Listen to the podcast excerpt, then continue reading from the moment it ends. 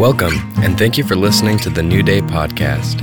We are located in South Kansas City, proclaiming the good news of God's grace to our region and abroad. If you'd like more information, please visit our website, newdaykc.org. All of this, but we're going to talk about Romans 5 and what it means in our lives, okay? And uh, you know, before we even do that, Mike Mike Nobriga, who many of you know, and he runs runs our sound most of the time now. Uh, his brother has really taken a nosedive with cancer and not doing well, and there's not a lot of hope. And I know that uh, many of you have been faced with those kind of situations, but we want to just lift him up and, and Diane up and keep them before the Lord and know that they're hurting really bad right now and it's a very difficult time. Mike's out of town, and uh, yeah, we just want to cover him as a church family with our prayers. So, will you join me? Lord, we just pray for Mike right now and Diane, but the whole Nobriga family included with it. Lord, this type of thing to go through is so deeply grievous and sorrowful, and our hearts hurt with them are her hearts hurt for them? Would you surround them right now? And even in what we approach in your word this morning, I ask that all the effects of that can be Mike's portion and his brother's portion even now, even as we go through this with them, praying for them, that peace and comfort would come to their hearts and you would lift them up, strengthen them. Lord, we can uh, oftentimes, so many times, the testimony of, of people that have gone through, I've had it, of the difficult times, is that they understood someone was praying. I pray that the entire family would under, feel that now, that they would sense the prayers of the saints going up on their behalf, helping to caretake for them in Jesus' name. Amen. Thank you. Uh, well, I woke up this morning and I had Romans 5 on my heart because, not just because of knowing a Mike's situation, and this isn't directed, I'm not trying to clothesline preach into a situation, if you understand what that means. Um, but just looking at life and what we all go through, it's hard very, very, very difficult, hard to go through. So I want to read uh, from Romans 5 and then explain a few things I think get misconstrued about it again and how we manage through the difficulty of life, which is difficult. Agreed?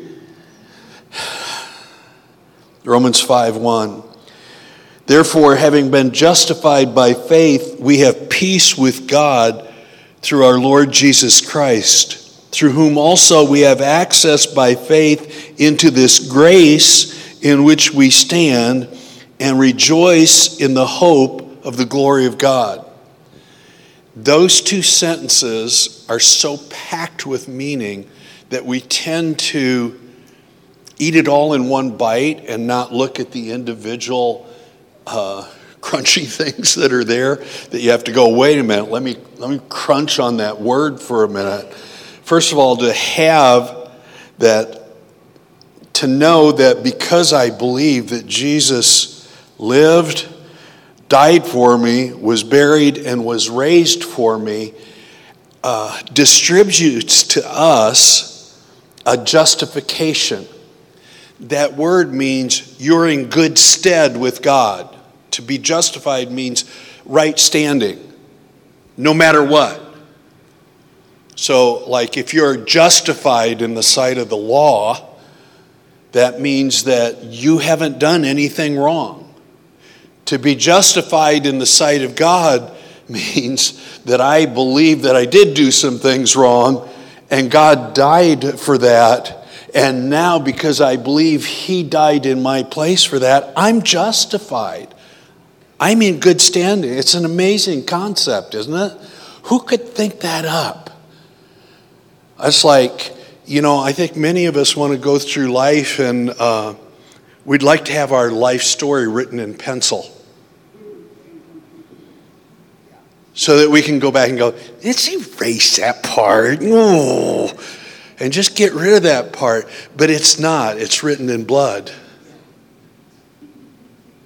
It's not. Our story, right, wrong, good, bad, here, there, the, the wonderful things that we did in life and accomplish, and the grievous things that we deeply, through our shame, want to hide all of our lifetime. God reconciled us to Him through those, through what He did to take care of those. He managed it. Who would think of that except God? A human being couldn't go, there's got to be somebody take the blame for this because I don't want to. And God says, I will. Though there was nothing he ever did, he was blameless, it says. And he took our blame and turned it into justification because we believed that he took it. It's an, you guys, this is the most amazing concept that could have ever been given to humankind. Who has, I mean, you look at the way humankind worshiped God in the various forms. Now, was it really God? No. But in the forms of God that they worshiped, most of it, if you study other forms of religion, almost all of it is fear based. I have I must do this or God will get me over that. That's why I preach grace all the time in the love of God because it's the only one that doesn't have that as a basis. You know, if you don't do these seven things, the God is going to get you, and you will have these nine things come on you or your family or be distributed. Honestly, no matter which, which religions you go back to, they're all based in that. That's funny because we have a fear of God, but the fear of God we have is the awesomeness of what He did, not the retribution that we're going to get. I, I, don't have, I, I don't have any fear. Wrath is not going to be my portion or your portion. I've been justified by faith. How do we know that? Let's read the next part. This is verse 2 through whom also we have access by faith in this grace in which we stand, and rejoice in the hope of the glory of God. When I have been justified and have his peace, a doorway of hope is opened. Hope in what? Hope that things will be different? No, my hope is in God. God is different.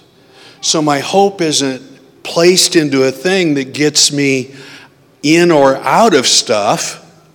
Um, I don't know how you feel. So much of my Christianity was, was almost based in a, not magic, but if I said the words right, if I did this and believed that and hung on to that, then these three things would be mine. It was almost like a, if you will, a talisman.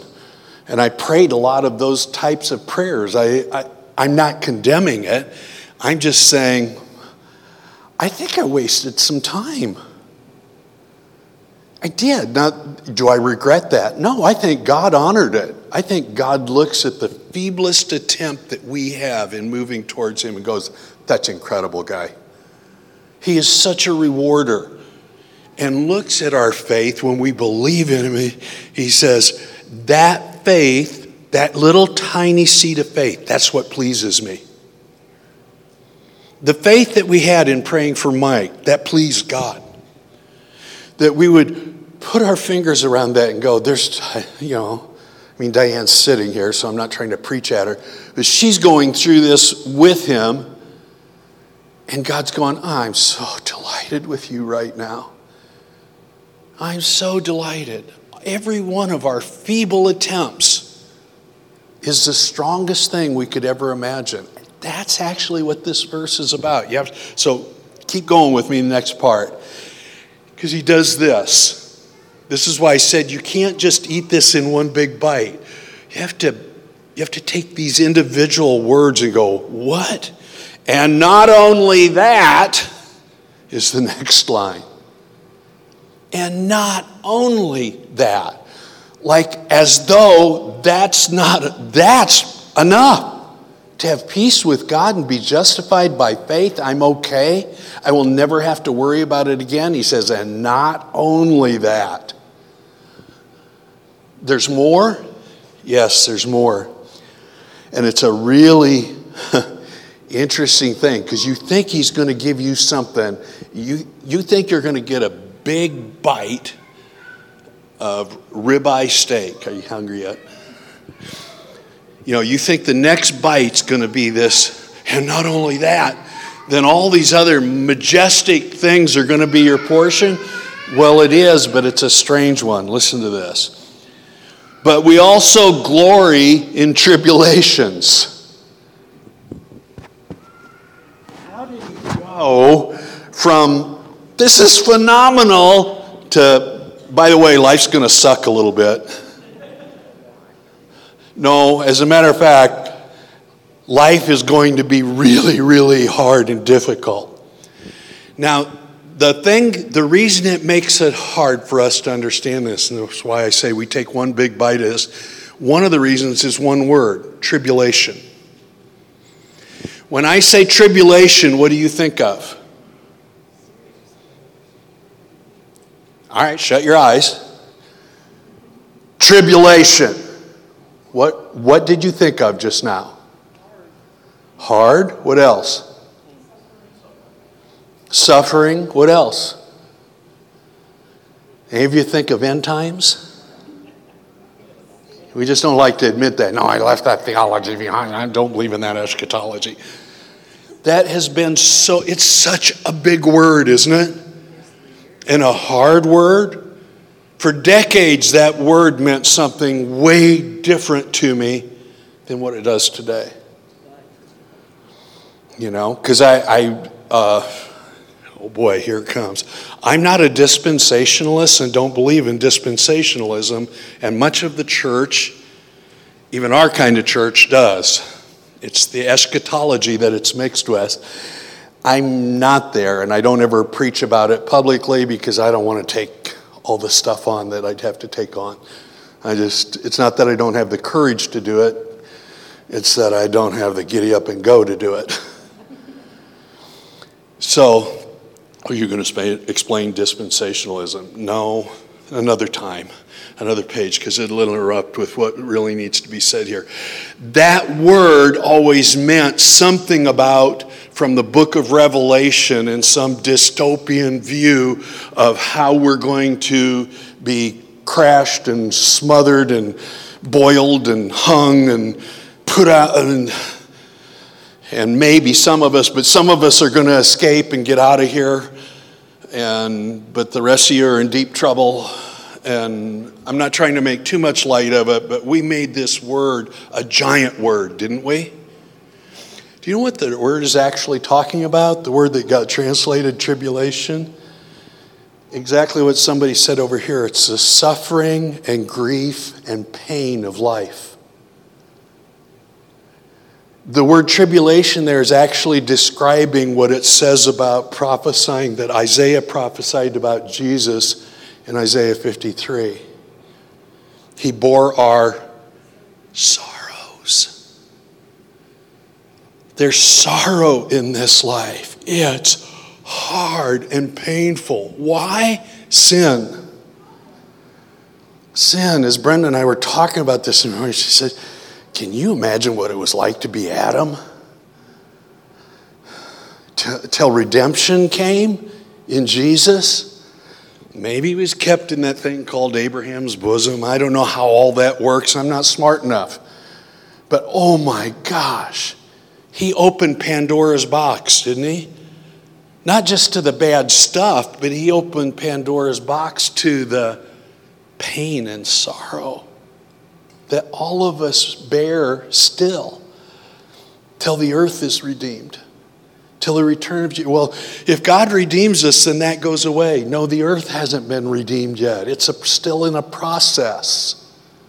It's still in a it's even a it's referred to as a birth pang process that it is going to be redeemed and to reveal us who, for who we really are. Sorrow produces, it says, perseverance. That one's hard for me to get through because I don't feel like I'm persevering at all. I feel like I'm flailing at best. Uh,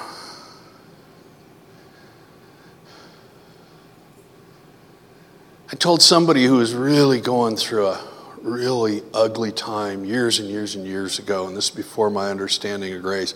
I said, Good grief, fall on the rock and be broken before the rock falls on you and crushes you. That's sort of this word here. I don't feel like I'm persevering. I feel like the rock came down on me sometimes. Do you feel that way? I feel like, oh, God. And I know I, you know, it's because I, not because I did or didn't do something. Life, just the, the hardness of life came in. Well, what's here for us then? Well, it is producing within you an ability to persevere. Why? So I'm a stronger person? No, because you'll know how to comfort and help somebody else. That's why we persevere. It's really why so that we can see each other and help each other in times of tribulation. So it produces in us, when we go through pain and sorrow, the ability to go, man, I understand. Give me your hand. I'm going to stand here with you. I don't have any answers, but I will stand with you and pray. That's what perseverance means. I will stand with you. I don't have to know details. Don't tell me any details. Just tell me, Lloyd, pray for me. That's what, that's what the suffering you went through, that's where the perseverance pays off. Is I have that within me. That's what that I, I own. I've persevered. Have you persevered? Oh, yeah. You've been doing it quite a while now. By the way, this isn't age related. You can learn to persevere when you're 15 maybe even 11, maybe 9. You can learn. So, this sorrow produces perseverance, and the perseverance produces character, and character, hope. I've always taught a whole lot of things about strong character, and I've always heard this said that trials and tribulations uh, they're the things that produce good character in you. No, they reveal the good character in you. They don't make me better. Going through a horrible thing didn't make me a better person. But going through a horrible thing revealed Christ in me. It revealed what was there. And often, have you done this? Have you gritted your teeth and made the right choice? not to get something, but gone when you were at the point that you wanted to quit and give up and go, not working, I'm done.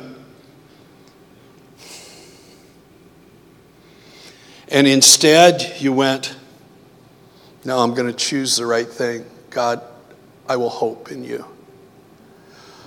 Oh my gosh, and it works something in us that he calls in another prayer an, an eternal weight of glory when we do that. It's not that we're just gutting through life and it's pointless. It's when if I'm gutting through life and doing the right thing, God says that is working in you something that you cannot imagine. We don't get to see that part. If you could see yourself as God sees you, you would see a diamond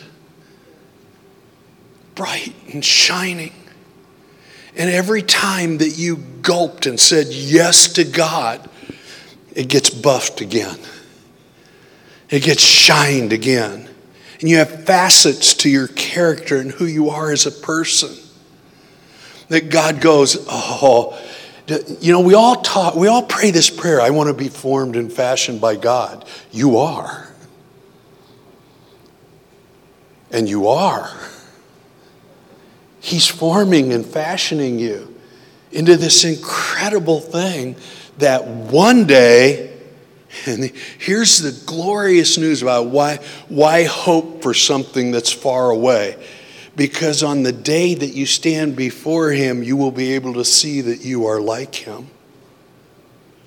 That's what First John has to say about it. When we behold Him and see Him as He is, so shall what? Weep. He's seeing that in you now. We're not seeing it, but He sees it in us now. You know, I, am picking on the Nobrigas this morning, but Mike and his family, his brother, hanging on to faith right now, they have no idea how they are shining before God and how He sees it. We could look at it and say they're hanging on, and they may not be. They're hanging on by a thread. And God's going, Oh no, I had an eternal hope of glory that they're wrapped in. I wrapped them in myself. And they don't understand how beautifully they're shining for me right now. Have you ever had life make you mad? Oh, the bitter things that happen? God goes, You don't need to be mad. I've got you all wrapped up, tighter than a drum. You think you're loose and falling apart, and I've got you. I've got you in this.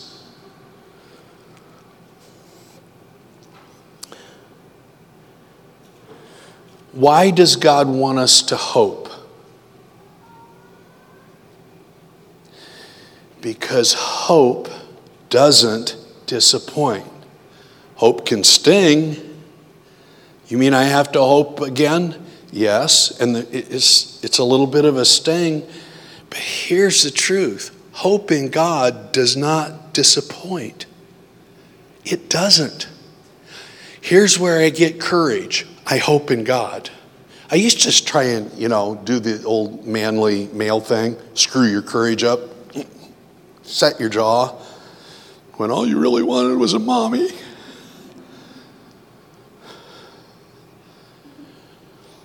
But I don't have to do that in God.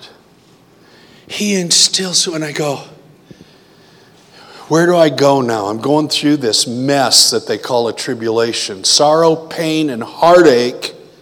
Where do I turn to now? And God says, Me. I don't want to, God, because it'll be hard. And He says, I'll be with you in it. But it's going to be awful. And He says, I'll go through it with you. I'll carry you, I'll hold you up. All you have to do is Trust me. Well, then you're going to make it go away. That's not what I said. I said, all you got to do is trust me. How can I trust you, God? How can I trust you today? Here's the clincher. Because, let's, let's read it in context. And not only that, but we also glory in tribulations, knowing that tribulation produces perseverance, and perseverance, character, and character, hope.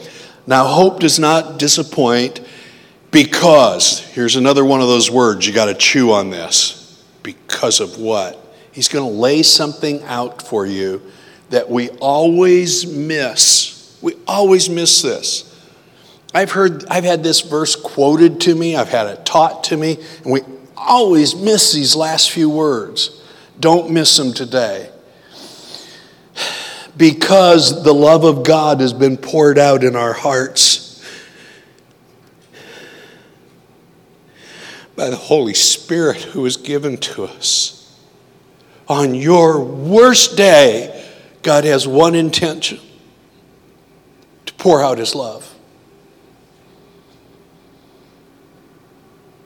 What does God intend for me? To pour out His love. At my worst times is when I understand most the love of God. Whether that's I did something or life has done something to me.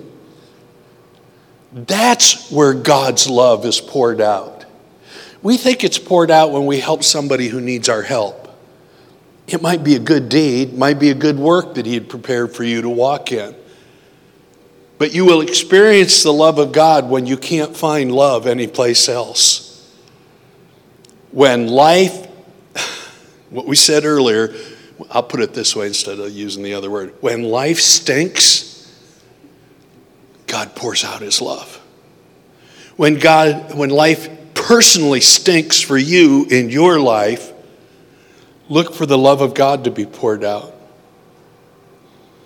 When you go, I don't want to do it, but I'm going to I'm going to bless them instead of curse them. I don't want to do it, but I'm going to let go of everything. And God goes, Oh, I am so going to pour my love out on you. And He loves to do that. Do we get rewards? Yes, but I think I was taught that wrong too. The reward is God Himself. That's what it's always been. How do we get rewarded in this life? The love of God is poured out to us through the Holy Spirit who is with us. Oh my God. Same thing He invited Abraham to. Often we respond the same way Abraham does. So God shows up to Abraham and says, Abraham, if you follow me, I will be your exceedingly great reward. And his response is, Seeing that, what will you give me? You go, What? I just promised to give you me. When we make light of this. Oh, when life gives you lemons, make lemonade. No, when life gives you lemons, God shows up and gives you Him, the sweetest wine we'll ever taste, the best, the highest, the greatest, the most. So, what do you pray for when it's not you going through it? So, some of you are just going, What on earth? Where did this come from this morning? This is how you pray for other people when they're going through hard times. It's laid out right here. God, help them in their tribulation. Help them in their time where they can persevere enough through this that they latch on to hope again. And that in latching on to hope, God, I know who you are and you will do this. Pour your love out on them, God rain love down on them. Don't pray fix them. Don't pray help them. Don't pray. You can do all that, and God understands our weak prayers. I'm not doing a lawful thing with you. Pray the love of God would be poured out on them. Because we all know this. This is how you got saved. One sip of the love of God changes a human being. One sip of the love of God, not you loving them, one sip of the taste of the love of God. That's how I got saved. Reading a stupid little track that started with the four spiritual laws. There's a God in heaven who loves you, and it stuck right here. I read it out loud and I went, oh. I couldn't even get the first sip down. And then what happened is a cry was right behind the stuck place in my throat. The cry, cry was deep down here. I'd made, I'd made inner vows that no one would ever see me cry again. You weren't going to get a juice of humanness out of me. And there it was. That thing, love of God, sticking right here, and underneath it was a volcano of pain. It felt like bile coming out. You love me? And I started crying. I couldn't quit crying. I mean, you talk about a charismatic rug time. I had snot and stuff coming out of every orifice of my face. I just couldn't quit. I mean, it's one, you know, it's one thing you cry and gentleman cries or lady cries this way. I was heaving. And the pain of uh, two decades of childhood coming out. Right there, the love of God was poured out. Oh, 22 year old kid had all he knew about life was what he could make out of it and what he could wrench from it, not believing any of it was real, and going on strange journeys of reading books that would give me an alternative reality because this can't be that real. There's got to be something other than this. And he showed up all by himself, didn't even have to have a preacher yell at me. I knew I had it bad. Nobody needed to tell me that. Nobody needed to say, Do you know what you've done, buddy? You need to confess your sins. I knew what I was. Good Lord, I've been fighting it for two decades. I didn't have to be told I was bad. I needed to find out that God was good. That's this verse. When life is hard, God pours out his love. That's what Everybody needs to hear. You and I again and again and again and again and again. You need to hear it for the song that we sang. To your children and your children's children, your children's children. That's what we all needed. And God did it. Jesus did it, you guys. Jesus did it. No matter what you're facing right now, come back to Jesus did it. He hung on a tree, he did it. He won it. He's got the victory. For me, I don't, I don't know. Some of those songs they sing, I we're singing, and I go, I don't, I don't know. I don't understand them any more than I understand life, but I do understand this scripture.